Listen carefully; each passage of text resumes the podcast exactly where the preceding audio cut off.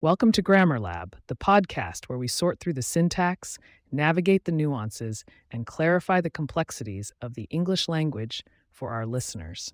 Today, we're diving into two commonly confused words that deal with the movement of people across the globe emigrate versus immigrate. So, are you ready to pack your linguistic bags and travel through grammar with us? Keep listening to find out how to use these words correctly.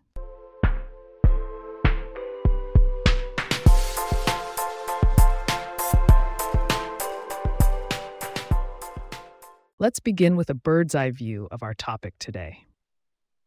The distinction between emigrate and immigrate can be subtle because they both relate to the process of moving from one country to another. That's right, Abby.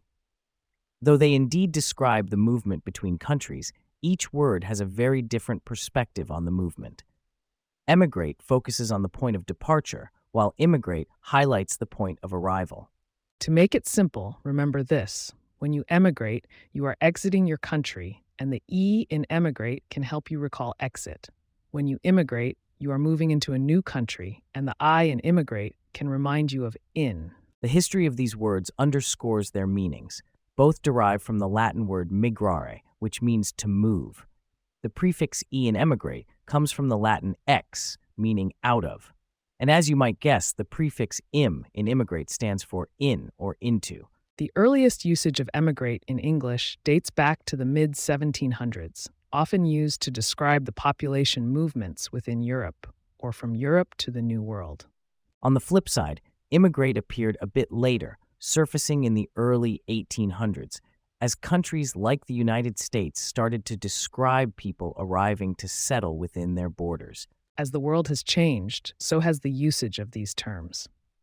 They've become more relevant with the global increase of migration and are often encountered in discussions revolving around policies and personal stories. Now, Abby, let's help our listeners get a clearer understanding with some examples. Shall we play a little quiz? I'm game. Hit me with your best shot. All right, here's the sentence. After living in Brazil for 30 years, Paulo decided to blank to Canada. That's an easy one. Paulo decided to immigrate to Canada. He's moving into the country. Excellent. Okay, your turn. Here goes. Maria and her family blank from Ukraine last year, seeking a new life in Italy. That would be emigrated. Maria and her family exited Ukraine, so they emigrated from Ukraine. Exactly. These usages can become a bit trickier with more complex sentences, but the core distinction remains the same. It's also worth noting that when talking about people who have completed the process, we call them immigrants, with an I, because they have moved into a new country. That's a great point, Jack. And there isn't a commonly used noun form for emigrate. People don't usually refer to someone as an emigrant, though technically it would be correct if referring to the action of leaving their country. And there you have it, folks. By understanding the prefix e for exiting and the prefix im for into, it becomes much easier to distinguish between emigrate and immigrate.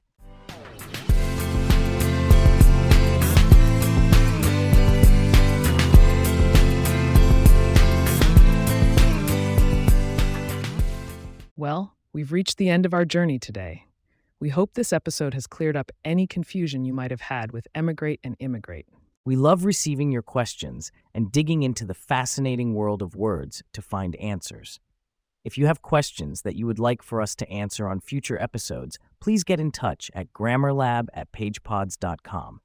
Our email address is also in the show notes. If you like the show, be sure to subscribe on your favorite podcast app and consider leaving a review so that others can learn more about us. To stay up to date on the latest episodes and for show transcripts, subscribe to our newsletter at the link in the show notes or email us. Thanks for tuning into Grammar Lab. Until next time, keep parsing and stay grammatically correct. Bye, everyone.